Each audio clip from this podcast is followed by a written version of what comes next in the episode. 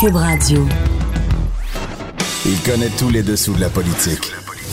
L'économie, la santé, le transport. Chef du bureau d'enquête de l'Assemblée nationale. Antoine Robitaille. Là-haut sur la colline. Cube Radio. Bon, ben, je vous souhaite un excellent lundi. Je suis en direct du Cochon. Ça a été une fin de semaine contrastée. D'un côté euh, politique à Drummondville, puis aussi il y a eu un colloque des, indépendantistes. Mais la plupart des Québécois, je pense, ont profité des premiers vrais rayons de soleil printanier. Mais, étant donné que les Québécois profitaient des rayons de soleil, ils, là, ils écoutent là-haut sur la colline pour savoir ce qui s'est passé cette fin de semaine et on va leur dire. On va avoir euh, notamment Pierre Arcan à 13h15, le chef intérimaire du Parti libéral, suivi d'une députée, euh, ma petite cousine, Paul Robitaille, qui sera là en personne en studio dans le Cochon. Ensuite, il y aura Joseph Facal qui euh, euh, va commenter justement, justement cette fin de semaine libérale. Puis on finira euh, l'heure avec euh, l'histoire. Hein. On va prendre un peu de recul, comme d'habitude, avec euh, Dave Noël, qui nous euh, présentera trois chiffres de l'histoire, souvent des chiffres qui sont pas ronds, c'est toujours agréable, donc des anniversaires importants et souvent oubliés. Mais d'abord, il y a un vadrouilleur en studio et notre compteur, évidemment. Commençons par notre vadrouilleur du jour.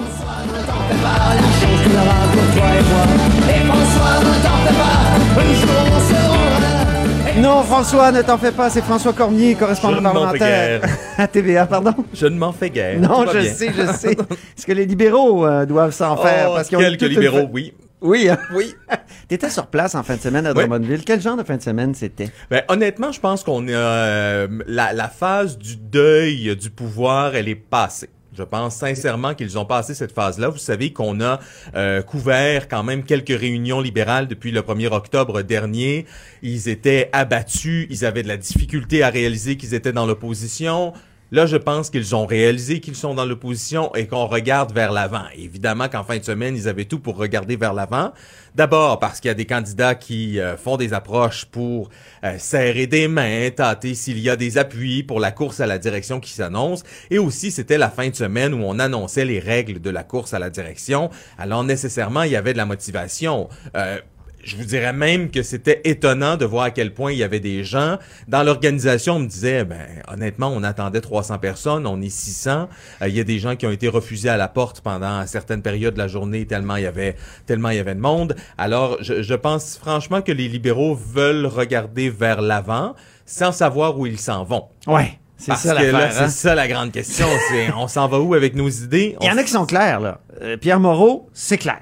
Pierre Moreau, On sait qu'il s'est, retiré de la course, euh, donc il, il veut plus être chef. Euh, C'est, très pourtant, clair. et Mais- pourtant, si euh, vous m'aviez dit ne fait que n'écoute pas le discours, ne fait que regarder le, le langage du corps de Monsieur Moreau, Ouais. je vous aurais dit qu'il y allait.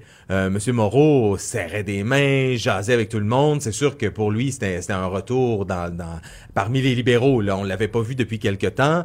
Euh, il s'est placé euh, euh, au même endroit euh, dans l'image de la caméra où était placé le, le micro, où il y avait les interventions Ah dans la salle. Donc, Monsieur Moreau profitait de sa visibilité. Ben, profitait. Monsieur, il y avait de la visibilité en fin de semaine et on sentait que ça lui plaisait. Cela dit, il a fermé la porte. Euh, il nous a dit, euh, quand je vous ai dit que je n'y allais pas pour le moment, vous avez plus accroché sur les mots pour le moment. Mais un moment, ça peut être long. Alors, ce qu'on sent, c'est est-ce que potentiellement un jour, peut-être, il reviendra? Ah. On sait pas. Bon. Mais dans ce cas-ci, la, la course à la direction, il n'y va pas cette année. Mais que Euh, de confusion pour les barrettes et Prou. Il me semble. Ben, en, en fait, je, je, De l'extérieur, là, on regarde ça, on se dit, M. Barrette, là, il a commencé par euh, couler l'idée, là, à- à- je pense à Radio-Canada, qu'il Oui. voulait peut-être y aller. Après ça, il a, dit à la presse, non, non, non, j'irai pas. Là, il a recommencé à dire qu'il irait peut-être si jamais quelqu'un frappait à sa porte. je Donc, pense de que... l'extérieur, là, on essaie de se situer, c'est pas évident. Quant à Sébastien Prou, il- c'est pas évident non plus, là. Il dit qu'il il- il ira pas, mais finalement, euh, il Ben, va y réfléchir. En fait, je, euh, euh, commençons par Monsieur Prou. Je pense que pour Monsieur Prou, euh, qui se fait très discret là, depuis plusieurs mois, notons-le, il y a pas beaucoup de mêlées de presse, il y a très peu de sorties publiques. il y a très peu de sorties publiques, non seulement devant les médias, mais de sorties publiques tout court, en ce sens Ben qu'il oui. n'est plus ministre. Alors, on voit moins de monde dans ce temps-là, bien évidemment. Il fait du travail de leader parlementaire. Il est beaucoup dans le bureau. Alors, vous dites, oui, il y a quelques semaines euh, qu'il n'était plus dans la course, mais là, tout à coup, il se retrouve au Conseil général et tout le monde lui dit, tu devrais y aller. Alors, je pense que ça bouleverse, que ça chamboule un peu Ah Monsieur ouais. Proux de se faire dire ça, mais que dans son fort intérieur, quand il délaisse l'émotion et qu'il revient au rationnel, il ne veut pas y aller. Quand il met sa famille dans la balance, je pense qu'il ne veut pas y aller. C'est ça. Mais c'est certain que ça a chamboulé des choses. Euh, pour ce qui est de M. Barrett, euh, M. Barrett a une sincère envie de débattre. Il a une Je dirais que c'est même consubstantiel à oui, son être. Oui, euh, définitivement. Euh, il aimerait ça débattre de ces enjeux. Il aime l'adrénaline. Euh, il sait évidemment qu'il y aura une joute avec les médias également pendant euh, cette course à la direction. Alors je sens que si ce n'était pas d'amasser des dons, de faire une organisation, si c'était simplement participer au débat et d'être de la course, Ouais. là il irait. Il a parlé de marathon. Il a dit, hein, ça serait tout un marathon. Ça serait tout un marathon, euh, c'est sûr pour lui là, et il est bien moins occupé que lorsqu'il était euh, Ouais. ministre de la santé. Il je a le temps de pense. s'entraîner pour un marathon. Je vais vous laisser lui proposer. Hey. Mais euh, c- Monsieur Barrett, il, il a le goût, mais comme il le dit lui-même, est-ce qu'il y aura une vague suffisante sur laquelle il peut surfer? Ouais. Hmm. Ça, c'est pour la course. Il y avait Ouais. deux sujets. Laïcité, qui a Oui. pas mal divisé. Et mode de scrutin, j'ai pas vu nulle part. Est-ce qu'il qu'il en a été question, finalement? Il y a été question de mode de scrutin, mais honnêtement, il y a aucun journaliste qui était dans la salle parce qu'au même moment, on discutait Ah. de laïcité dans une autre salle. Alors, Bon. vous aurez compris euh, que c'était la laïcité qui retenait euh, l'attention.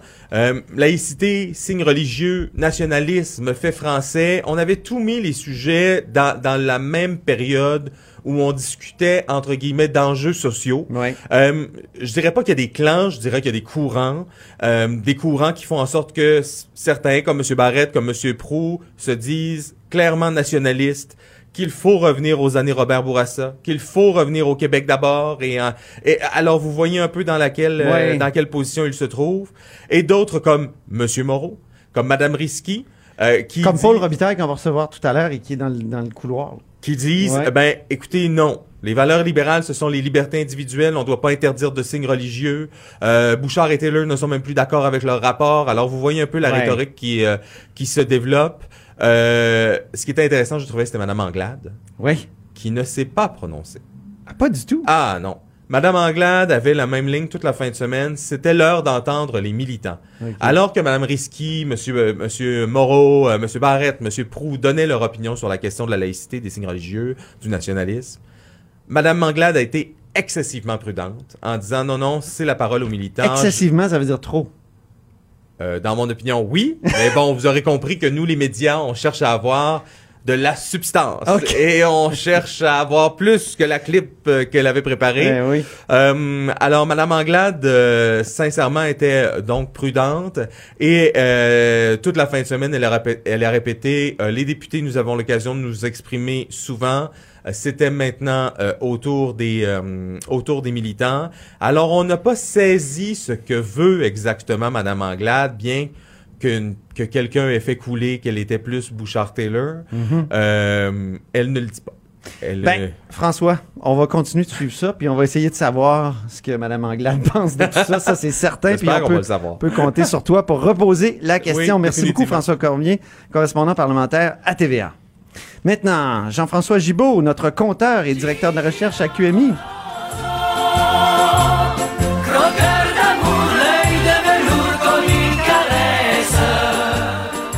Y a quelqu'un, Jean-François, tout à l'heure, là, à qui j'ai demandé comment, comment je peux lancer Jean-François Gibault sur la question des sénateurs, parce qu'on veut parler des sénateurs. Puis, la personne m'a dit, je ne nommerai pas. La personne m'a dit, le vieux préjugé, c'est qu'ils font rien, mais là, on sait qu'ils font d'autres choses. Ben, on sait qu'ils ont le temps de faire d'autres choses, en fait. Et Ouais. c'est- ça fait partie des informations que euh, on nous apprend ce matin dans le journal, euh, Ben travail, oui. euh, travail de fond du bureau d'enquête. Ben, les sénateurs ont pour 20% d'entre eux une deuxième job. Et même dans certains cas, il y Un a... deuxième boulot. Oui, un deuxième boulot, je m'excuse, mais c'est pas, c'est pas le pire des anglicismes, mais c'est un- un deuxième boulot. J'aime ça. Et même dans certains cas, des emplois à temps plein. Et là, on- oui, il y a une prof d'université qui est prof à temps plein ici à Laval. Oui. est, est carrément à temps plein. Alors, là, c'est pour ça que, ben là, je me dévoile, c'est pour ça que je te disais, Antoine, ben, j'ai dit, comment ne pas penser après ça comme citoyen qu'effectivement, euh, ça travaille pas fort fort si on a le temps d'avoir une- une- un, deuxième emploi? Et c'est le cas pour 20 d'entre eux. D'abord, il faut rappeler, il y a 105 sénateurs, donc ils sont moins, tu sais, parce qu'il y a 338 députés. 308, ouais. Bon. Alors, il y, a- il y en a trois fois moins. Et euh, le- le- le- il y en a donc une vingtaine du nombre qui ont carrément plus d'un emploi.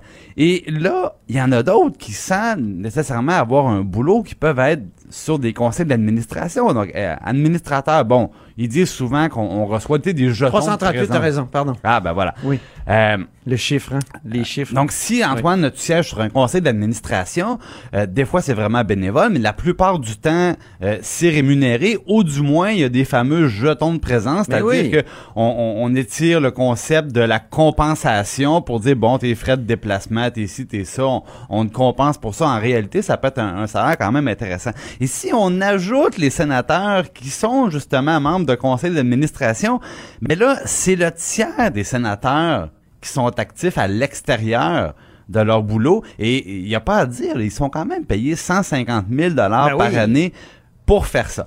Et bon, ça donc, il y a- au niveau euh, de leur occupation, ça, ça porte à réflexion. Ben oui. La deuxième chose, bien évidemment, c'est les conflits d'intérêts. Et là, euh, on, on se rappelle que tout ça a commencé par euh, le sénateur André Pratt, Oui. qui je pense qui techniquement est sénateur du district de Salaberry. Je pense que je vais te l'apprendre. Peut-être, peut-être lui aussi d'ailleurs. Il faut qu'il soit propriétaire Parce que de, de monsieur- terrain dans ce coin-là. Monsieur Pratt, il se sentait davantage sénateur de Montréal, où il occupait un deuxième emploi chez son ancien employeur euh, Power Corporation, et euh, il trouvait tout à fait normal, comme sénateur, d'offrir à, à des gens qui voulaient le rencontrer, Comme sénateur. comme sénateur, de venir à son bureau De chez PowerPoint. de chez Power Corporation. Ouais. Et il voyait pas le problème. Alors, de lui-même, il, il avait dit, ben écoutez, je vais demander l'avis de notre commissaire. Et le commissaire euh, à l'éthique des sénateurs lui a répondu, ben effectivement, tu t'es placé en situation d'apparence de conflit euh, d'intérêt. Et ça, ça fait ressortir que non seulement le conseiller jusque-là n'avait rien vu, mais même si le conseiller avait vu quelque chose, on ne l'aurait jamais su parce que ce sont des démarches entièrement confidentielles. Donc, si l'espèce de chien de garde édenté qui surveille les sénateurs, à un moment donné, dit, bon, il y a un comportement, là, ça marche pas du tout, ben, il y a seulement que la personne visée, essentiellement, qui va, qui va le savoir. Alors, euh, la, personne peut, euh, tu sais, c'est- c'est difficile de voir à quel point il, il va devoir euh, changer, euh, abandonner son autre emploi. Puis là, je voyais que dans certains cas, euh, par exemple, il y a même des sénateurs en fonction. Là, il y en a un qui est à la fois, bon, c'est un avocat de carrière, et il sert d'arbitre dans un différent entre Aéroport de Montréal et le ministère fédéral des Transports. Alors, le beau triangle que ça fait, dans ce mix d'intérêts, Ben dans, oui. dans ce mix de responsabilités. S'il y avait un projet de loi là, à, à réviser qui a rapport Ben, à, là, à ces sujets-là, il mal normalement, normalement là, les sénateurs, puis là, je, je répète, là, un sur trois des intérêts à l'extérieur. Alors, normalement, quand ça touche ces intérêts-là, ils doivent se retirer. Alors, je- moi, je suis pas, je suis pas au Sénat pour le regarder faire. Ça doit ressembler à une chaise musicale. Là, ça doit rentrer, sortir à trois fois qu'on change de sujet, parce que tout le monde a des intérêts Ben oui. euh, tiers.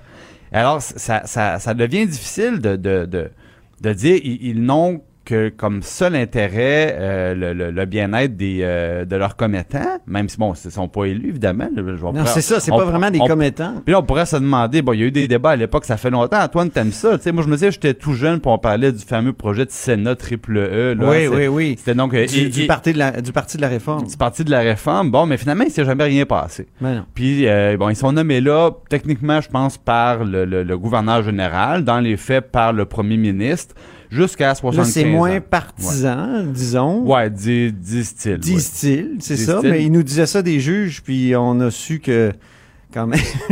le Ben le- oui, le le- cabinet du premier ministre révisait, ben, passait au crible de la libéraliste tous les candidats. Les Puis là, c'est amusant parce qu'on dit non, mais on voulait pas savoir si ils avaient déjà fait des dons, qu'ils avaient leur carte de membre du Parti libéral du Canada, même si dans certains cas, c'est il était effectivement, il y avait examiné Ouais. mais ils voulaient- on voulait savoir s'ils pensent comme nous. Ouais. Alors, moi, je suis pas sûr que ça m'a rassuré beaucoup plus.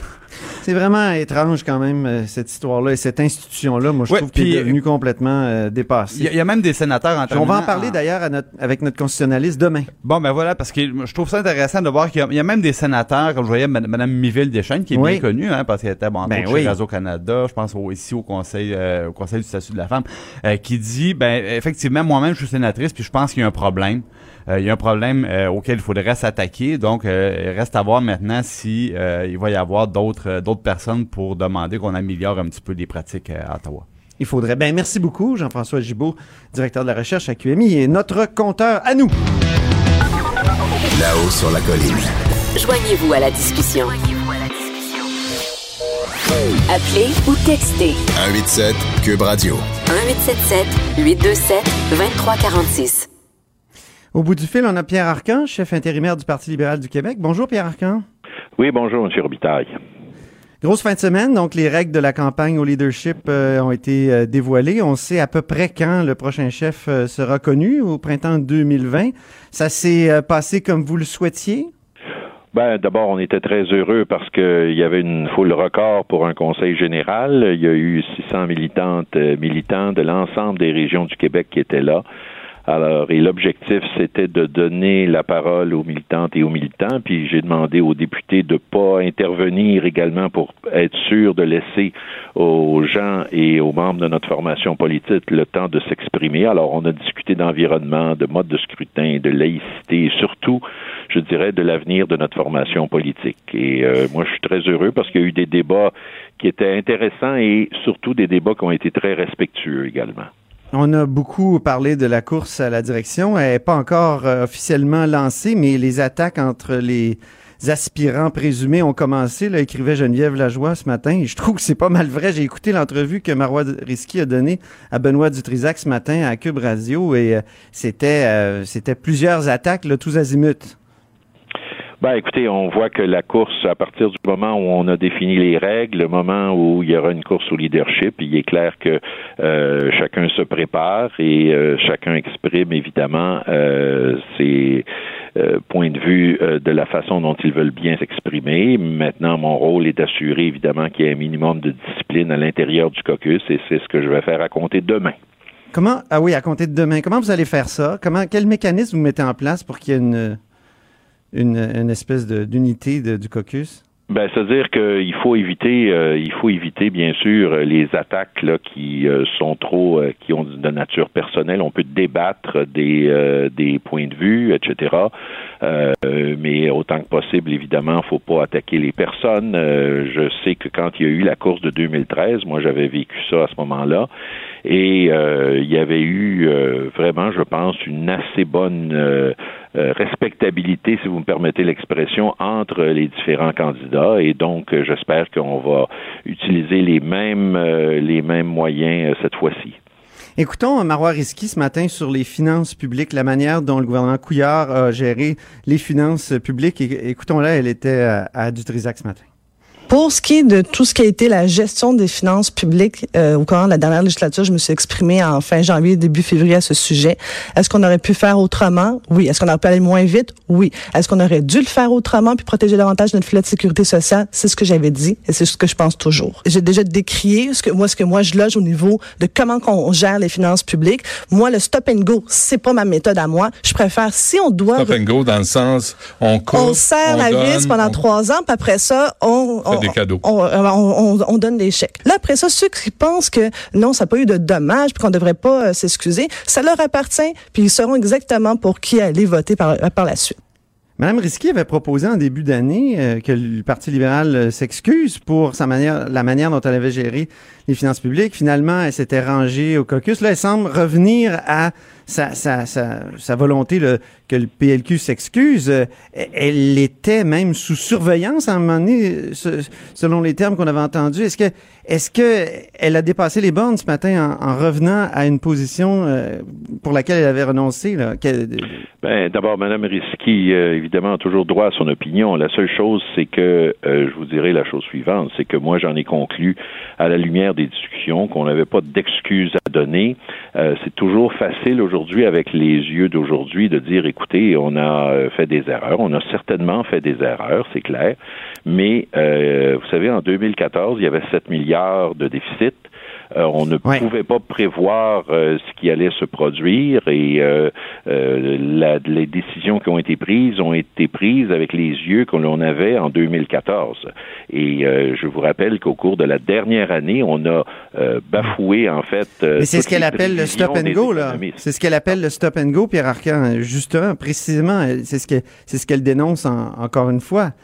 Et Oui, je vous répète, est-ce que, est-ce que selon vous, est-ce qu'elle va trop loin?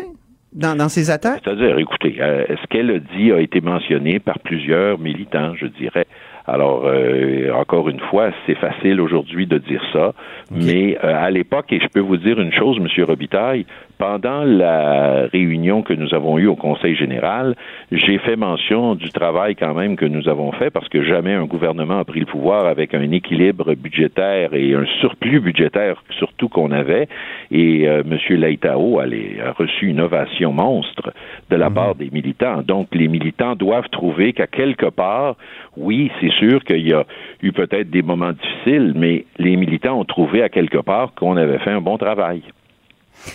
Elle a beaucoup souligné aussi dans l'entrevue de ce matin le passé adéquiste et caquiste de certains de ses adversaires potentiels. Est-ce que ça, c'est une attaque personnelle selon vous? Bon, écoutez, j'ai pas entendu l'entrevue, alors euh, je peux pas me prononcer là-dessus. Ben, on peut écouter Euh, un je extrait, vais- justement. On a un extrait là-dessus. Ouais. Ma marque de commerce, c'est la constance. Il y a des gens qui, je pense, sont pendant quelques années étaient dans une autre institution, sont venus chez nous. Pendant quatre ans, ont parlé de la même façon que nous, c'est-à-dire l'article 1 défend les libertés individuelles. Puis maintenant qu'il y a une course à chefferie, puis que, ouf, tout à coup, les sondages, on change de position. J'ai un profond malaise avec les gens qui marchandent leurs valeurs. Sincèrement, euh, si pendant toutes euh, quatre ans, vous avez été euh, avec le Parti libéral lors de la dernière législature, vous avez été vice-première ministre du Québec avec Philippe Couillard, qui a défendu cette position. Moi, quand vous êtes le bras droit d'un premier ministre, habituellement, vous êtes supposé d'avoir la même vision que lui. Puis lui avait dit avant de quitter, pas de compromis, ne marchandez pas vos valeurs. Ce sont les derniers mots de Philippe Couillard. Fait que Mme Andelade devrait quoi? Ben, Madame Anglade, si elle pense qu'on peut euh, changer de position pour faire des gains politiques, ben, à ce moment-ci, aussi bien mettre Jean-Marc Léger à la tête de l'État, on va gouverner avec des sondages. Qu'est-ce que vous pensez de cette déclaration? Ben, c'est assez dur comme déclaration, mais encore une fois, M. Robitaille, vous comprendrez que si j'ai quelque chose à dire à Mme Risky, je lui dirai en privé. Et c'est clair que c'est un peu votre Martine Ouellette. là. Le Parti québécois euh, a eu Martine Ouellette qui, qui ruait dans les brancards comme ça. Il y a des parallèles et il y a même des libéraux qui nous le disent là, à, à micro fermé. Madame Risky est une excellente critique en matière d'éducation et euh, elle est un actif pour notre parti. Et sur la comparaison avec Martine Ouellette que des libéraux font, Écoutez, ça, je dois vous dire que Martine Ouellet, je pense que c'était autre chose également. pourquoi? Ah ben écoutez, laissez-moi pas embarquer sur ça. Euh, Martine Ouellet bloquait des commissions parlementaires, entre autres, je me rappelle sur la presse, entre autres, là, ça a été euh, euh, ça a été ça. Et au niveau du parti, je sais qu'il y avait également des enjeux. Alors, euh, je, je pense pas que c'est une comparaison qui, euh, qui est nécessaire. Qu'est-ce que vous allez faire pour maintenir l'unité du, du caucus libéral si la, la, la, la course commence comme, celle comme ça?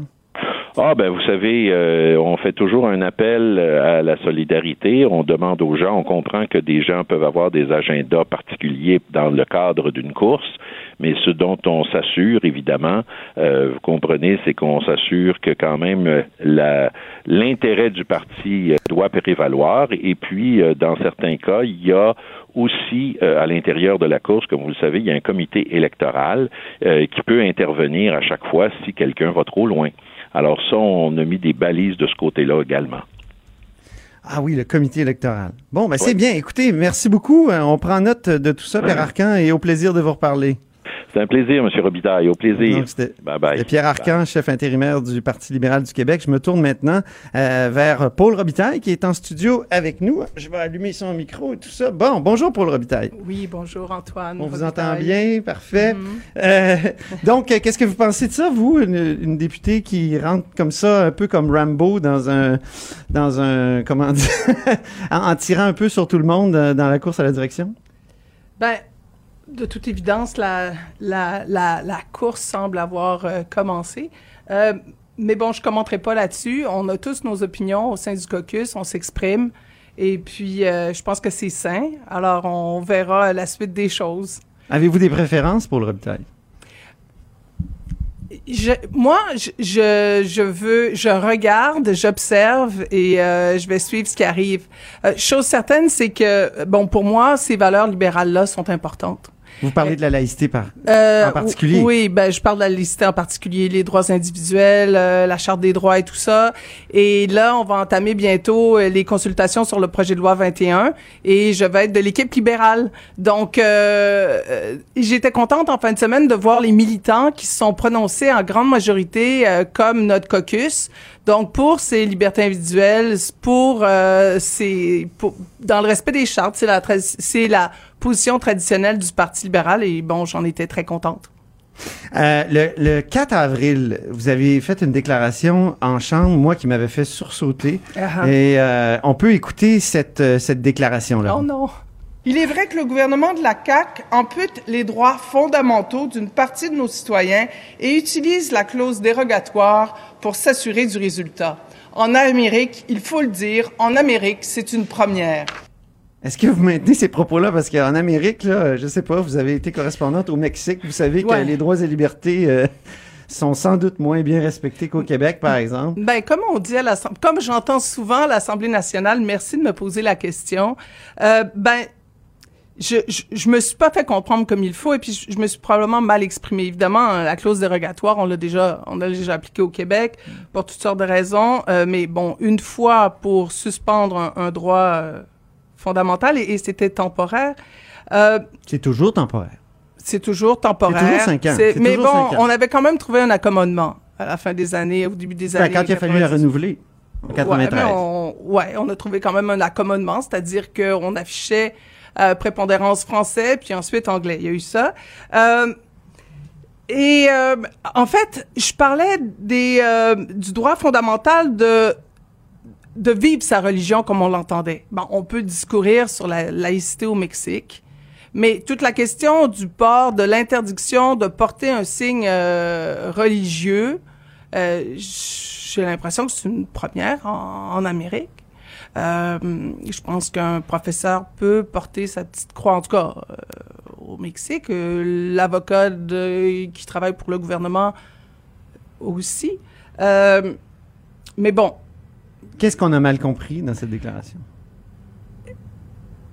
Parce que je pense que je parlais pas de, de liberté de religion. Je pense que c'était at large. Puis bon, on, on sait qu'en Amérique latine, on a brimé euh, les droits à la liberté d'opinion. Et Vous avez fait une ça. entrevue avec Fidel Castro. A un qui a violé les droits et Ben libertés pour vrai.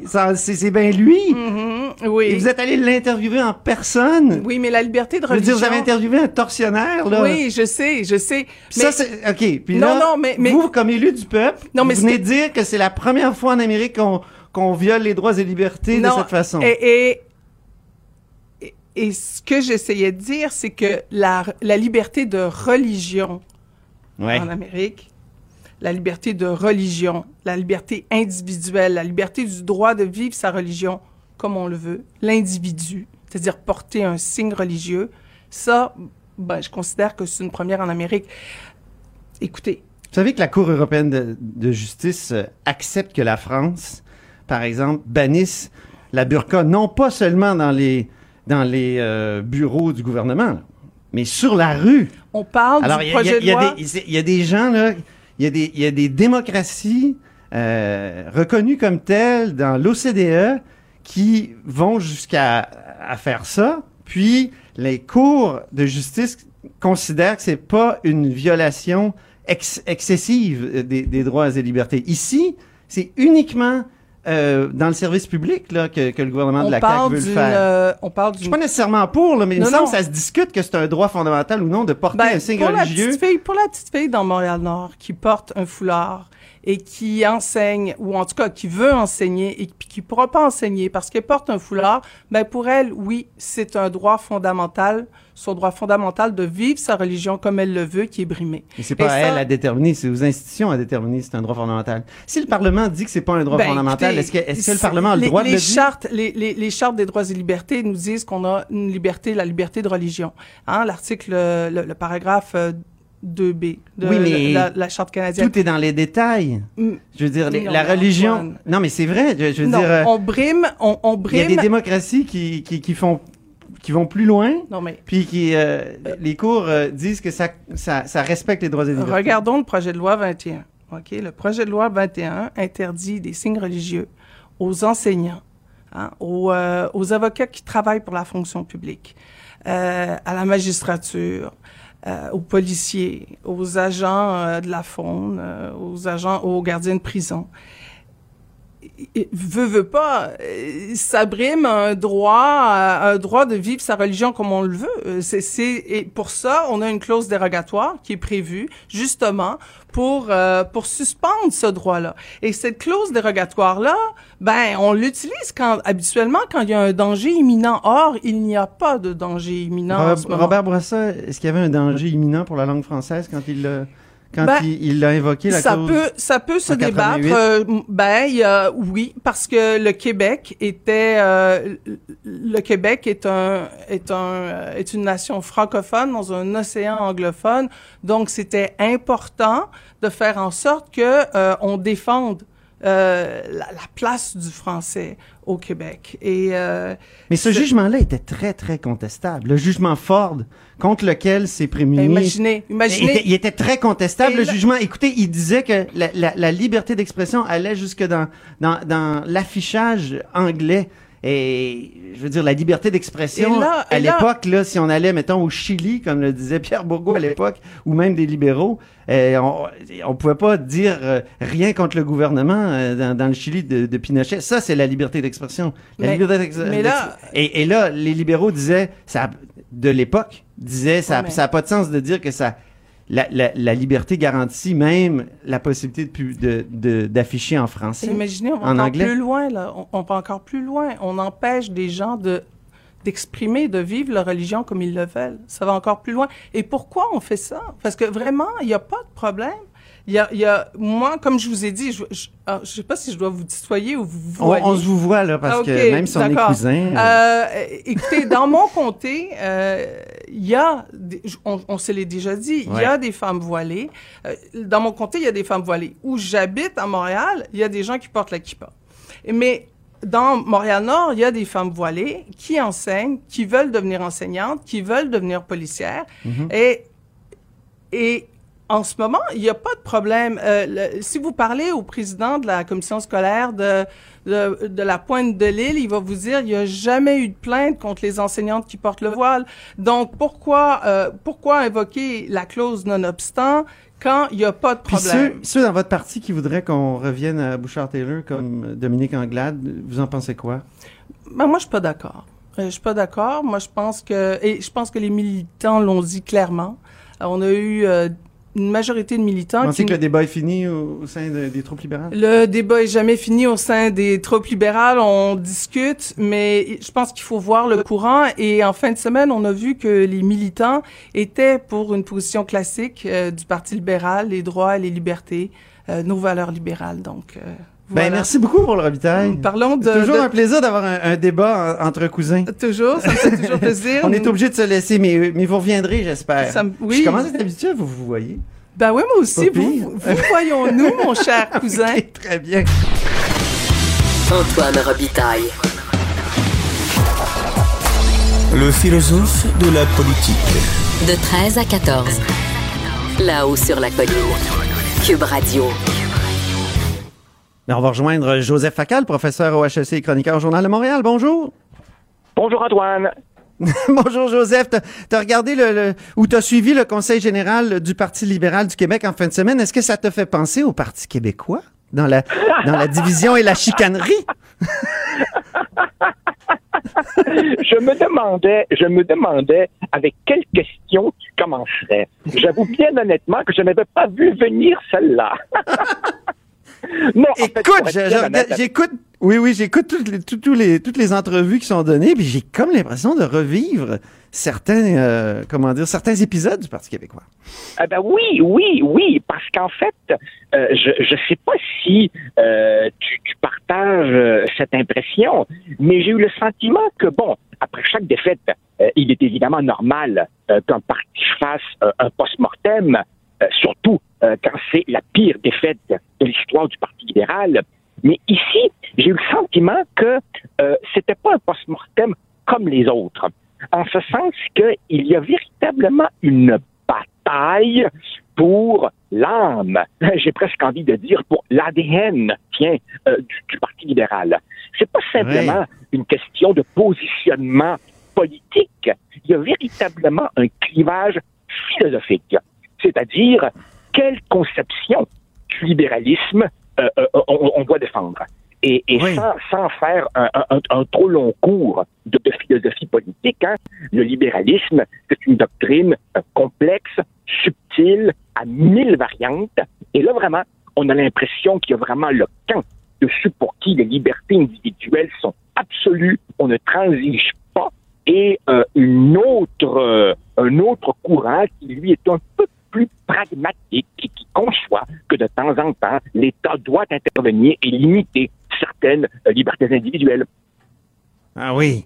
Donc deux grandes deux grandes variantes là euh, ici qui, euh, qui s'affrontent et, qui s'affrontent depuis longtemps, Joseph, ou c'est nouveau? Oh, j'ai l'impression que ces courants ont toujours évidemment été présents au sein du Parti libéral, mais j'ai le sentiment que le rapport de force entre ces courants, lui, a changé.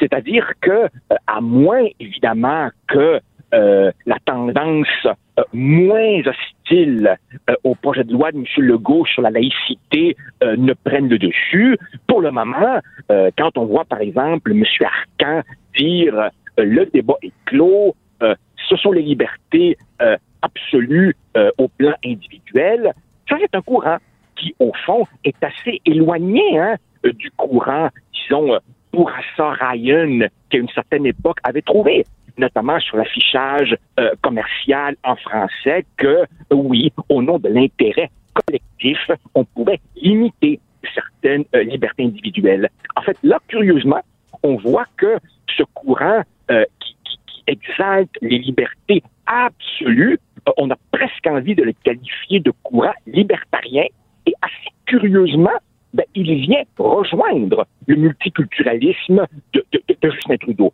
En fait, je suis pas tellement sûr, Antoine, que entre la conception de Justin Trudeau et la conception qui était celle de Philippe Couillard et qui semble encore très dominante au Parti libéral, euh, je sens pas qu'il y ait une grande différence. Et là-dessus, oui, tant qu'à revenir sur l'ADN, j'ai presque envie de dire qu'une espèce de mutation génétique, effectivement, s'est déroulée au Parti libéral, qui aujourd'hui est assez éloigné finalement euh, du Parti libéral euh, des années 70 et, et, et, 80 il y a quand même plusieurs euh, candidats potentiels qui songent à au moins réhabiliter le compromis initial Bouchard-Taylor. On pense à Dominique Anglade, on pense à, à Gaëtan Barrette, Sébastien oui. Prou, qui semble être ouvert à, oui, oui, oui. à rappeler cela. Oui, en fait, en fait Antoine, euh, je, je, je, vais être bien honnête avec toi. Euh, ça fait très longtemps que je ne me suis pas senti en accord avec Gaétan Barrette, euh, mais cette fois-ci, il faut, il faut absolument, je crois, lui donner raison. Si le Parti libéral du Québec veut espérer reprendre pied à l'extérieur, disons, du grand Montréal métropolitain et, et de l'Outaouais, il doit évidemment euh, euh, entreprendre un, un, un dialogue euh, avec ces gens-là et aller chercher euh, des, des, des, positions en matière identitaire, linguistique, qui passeront mieux la rampe dans le Québec francophone.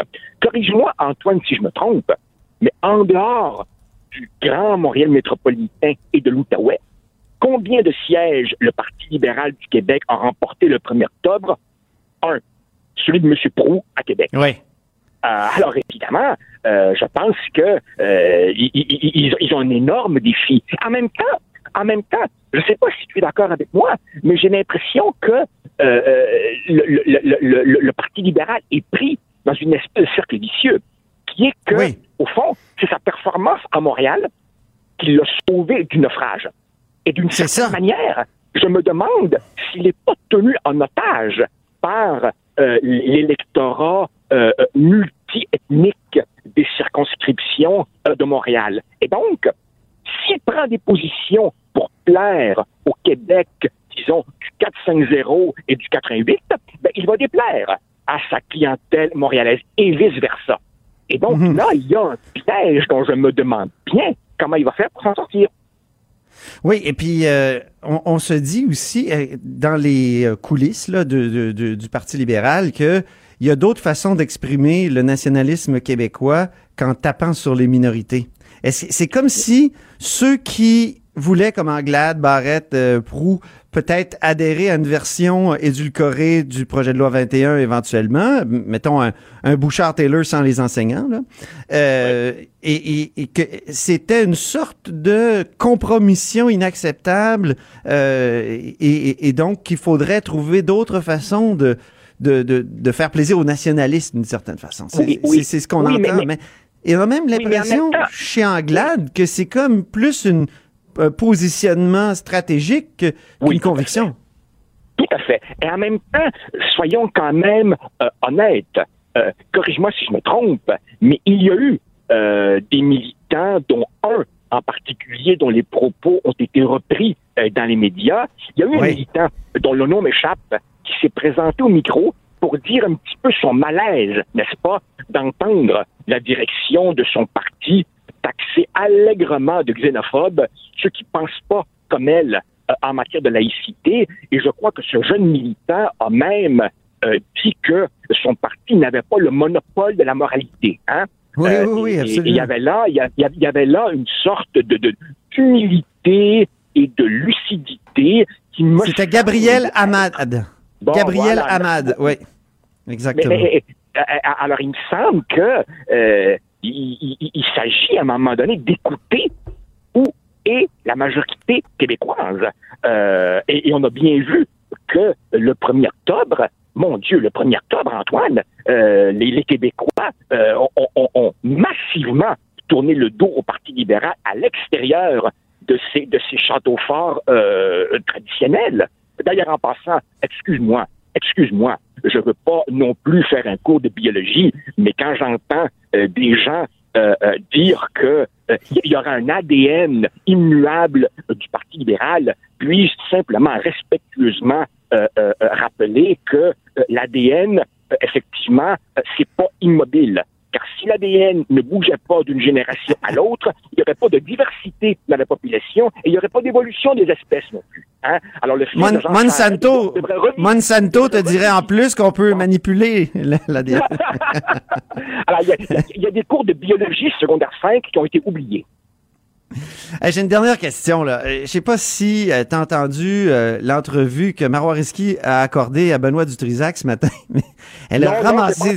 Elle a ramassé Dominique Anglade, elle a ramassé Gaétan Barrette, Sébastien Prou sur la laïcité. Elle a même reproché à Mario Dumont d'être euh, euh, quelqu'un qui vient du sérail libéral, donc du- des, des jeunes libéraux, mais qui est allé créer un autre parti. Elle, elle a dit aussi que... Il- il- ouais, il- Elle a reproché à Carlos Letao et à Philippe Couillard la rigueur budgétaire. Est-ce que tu as déjà vu dans le passé une course à la direction qui commence comme ça avec un candidat Rambo qui tire sur tout le monde?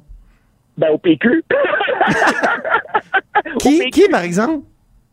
Ben, ben, ben, je sais pas, mais. Pierre mais Serré? Ben. Pierre Serré, Martine Ouellette. Non, non, non, un instant, un instant. Rappelle-toi, Ah Paul, Paul Saint-Pierre Plamondon s'était présenté à la chefferie euh, du Parti québécois peu de temps après avoir rendu public un rapport dans lequel il disait je reviens d'une tournée et partout les jeunes me disent à quel point ce parti est complètement dépassé et devenu un dinosaure. oui, c'est ça. Exactement. Mais bien, alors sur cette comparaison, euh, on va se laisser, mon cher, euh, mon cher Joseph. Je te remercie beaucoup. C'est moi qui te remercie. Toujours un plaisir. Donc, Joseph, c'était Joseph Facal, professeur au HEC et chroniqueur au Journal de Montréal. Dans quelques instants, c'est- c'est la chronique Les chiffres des histoires avec Dave Noël. Chef du bureau d'enquête de l'Assemblée nationale. Antoine Robitaille. Là-haut sur la colline. Ben bonjour Dave Noël, euh, historien, journaliste et euh, journaliste à la recherche au devoir, auteur de Mon camp général américain au Boréal. Oh, le micro, pardon. Toujours mieux avec un micro ouvert. Bonjour, comment ça va? Bonjour Antoine. Oui, chaque semaine, Dave nous souligne quelques chiffres souvent pas ronds de l'histoire des anniversaires un peu euh, oubliés. euh, parfois, on s'en souvient, mais Dave nous remet les pendules à l'heure. Il y a 35 ans, qu'est-ce qui est arrivé? Oui, un souvenir euh, très triste. Dans le- donc, c'est le 8 mai 1984, euh, l'attentat du caporal Lortie contre le Parlement. Euh, donc, des images qui sont restées gravées. Euh, caporal Lortie, c'était euh, un, un jeune homme de 25 ans qui travaillait à une base militaire en Ontario, euh, qui était responsable de, de- des munitions d'une base militaire. Donc, il avait accès à beaucoup d'armes et tout ça. Et puis lui, il, euh, il se sentait brimé euh, par le Parti québécois, euh, qui c'est un peu complexe à, à ses motivations, mais donc il a, il a, le pris d'assaut le, le Parlement euh, en entrant par la porte du lieutenant-gouverneur du côté de la Grande Allée. Oui. Et puis il a, euh, en fait, il venait au, au Parlement pour euh, éliminer le Parti québécois. Et il s'est présenté pour la période de questions de 10 heures, mais euh, cette journée-là, la période de questions était à 14 heures. OK. Et puis c'était euh, à ce moment-là, à 10 heures, c'était la, la, la commission des institutions qui recevait le- les membres du directeur général des élections. Donc il est arrivé là après avoir euh, tiré sur trois personnes euh, qui sont décédées. Et il y a eu 13 blessés aussi. Et puis euh, en arrivant au Salon Bleu, ben, il s'est rendu compte qu'il s'était trompé d'heure. Et puis là, il a piqué une colère. Il a même lancé son dentier dans les airs. Euh, il a tiré sur la caméra qui le filmait à partir de l'horloge euh, de la tribune de la presse. Et puis c'est à ce moment-là que le, sergent d'armes René Jalbert est arrivé, est Un héros, hein? Ouais. Oui, euh, donc il est venu, le, le- lui c'était un ancien militaire, il a interpellé de militaire à militaire, et puis euh, il l'a convaincu de, de revenir avec lui dans son bureau au sous-sol pour qu'il se rende euh, en fin d'après-midi, euh, donc euh, en, en rendant ses armes, tout ça. Moi, il y, a 30 il y a 35 ans, j'étais euh, étudiant au Petit Séminaire de Québec, donc dans Mhm. le Vieux-Québec. On entend loin. dire qu'il y a quelque chose qui se passe au Parlement. Donc, on se, on est allé sur les, les talus, ben, sur, sur les, euh, les, les, les fortifications. Puis on, je me souviens, Ouais. on avait regardé le déploiement policier, euh, couché comme si on était en embuscade. Ouais, ben d'ailleurs, le caporal Lortie, souvenirs euh, très vifs de le caporal. Lortie avait lancé une rafale sur la citadelle. On l'oublie souvent. Il était Ah allé oui, hein. d'abord porter une cassette euh, chez vrai. André Arthur à l'émission de radio pour, pour expliquer ses motivations. Ensuite, il est allé à la citadelle. Il avait tiré sur des touristes au loin. Il n'y avait pas eu de conséquences. Et puis c'est ensuite qu'il est entré au Parlement pour... euh, puis d'ailleurs, au Parlement, il y avait des visites de- de- d'enfants. les visites scolaires étaient là cette journée-là. Donc, euh, euh, il y aurait pu y avoir beaucoup plus de morts, d'ailleurs. Oui, c'est ça. On a été euh, comme chanceux dans notre malchance. Il y a 12 ans, qu'est-ce qui s'est passé il y a 12 ans? Oui, donc tu étais là. Le 8 mai 2007, la démission d'André Boisclair. Nous sommes un mois après les élections de 2007. Euh, le Parti québécois ne récolte que 28% des votes. Euh, donc aujourd'hui, sûrement qu'il s'en contenterait. Mais euh, donc à l'époque, c'était le pire résultat depuis 1970. Donc Ben c'était oui. vraiment euh, euh, intenable pour André Boisclair. Et puis d'autant plus que Gilles Duceppe au Bloc québécois commençait, il y avait des rumeurs qu'il voulait euh, venir à Québec. Et puis euh, d'ailleurs, ce qui, ce qui a un peu euh, mis un terme à la carrière de, de d'André Boisclair, c'est qu'il a voulu, euh, il a fait une entrevue à Radio-Canada où il disait qu'il dénonçait Gilles Duceppe, il disait qu'il se couchait le soir avec les habits du chef du Parti québécois. Ah oui, souviens. Et puis c'est à ce moment-là que là ça a été très mal reçu. Et puis là il a été contraint à, à la démission. Euh, et puis euh, donc mais Gilles Duceppe s'est effectivement présenté à la course euh, contre Pauline Marois, mais après 24 heures il s'est retiré. Et donc ça s'est terminé abruptement pour lui. Exactement. Qu'est-ce qui s'est passé il y a 8 ans? Oui, huit ans, le 9 mai 2011, le lancement du Plan Nord, euh, qui nous a laissé beaucoup de documents d'ailleurs dans nos archives. Euh, Dave a ses documents oui. avec lui en Oui, oui. studio dans le ai- J'aurais pu en amener une pile, Ah vraiment. euh, donc, c'est le, le plan Nord, c'est euh, on parle de 2011, mais en fait, ça avait été annoncé dès les élections de 2008 Eh par Jean Charest. Et puis, d'ailleurs, le Parti libéral est beaucoup associé au Nord depuis depuis Gouin en 1912, euh, Robert Bourassa, l'abbé James. Et puis Quand donc, j'étais au devoir, on avait fait deux Oui. article Oui, ensemble oui. sur l'homme ergoin. Le plan Nord de le- 1912 qui, n'était pas complété. Oui, c'est ça, qui était toujours inachevé. Et puis, euh, donc, mais cette journée-là, le 9 mai, c'était à Lévis, euh, donc avec un écran de 20 mètres euh, qui diffusait des images de caribous et de... de, de... Ah, il y avait de la fumée. Oui, c'est ça, c'était vraiment un, un son et lumière. Et puis, euh, mais le plan Nord existe toujours. On a la Société du plan Nord qui d'ailleurs se trouve de l'autre côté du boulevard René Lévesque à Québec. Et puis, euh, c'est- le Parti québécois, d'ailleurs, l'avait beaucoup dénoncé à l'époque, mais il avait re- recréé le plan Nord en le, le renommant le Nord pour tous.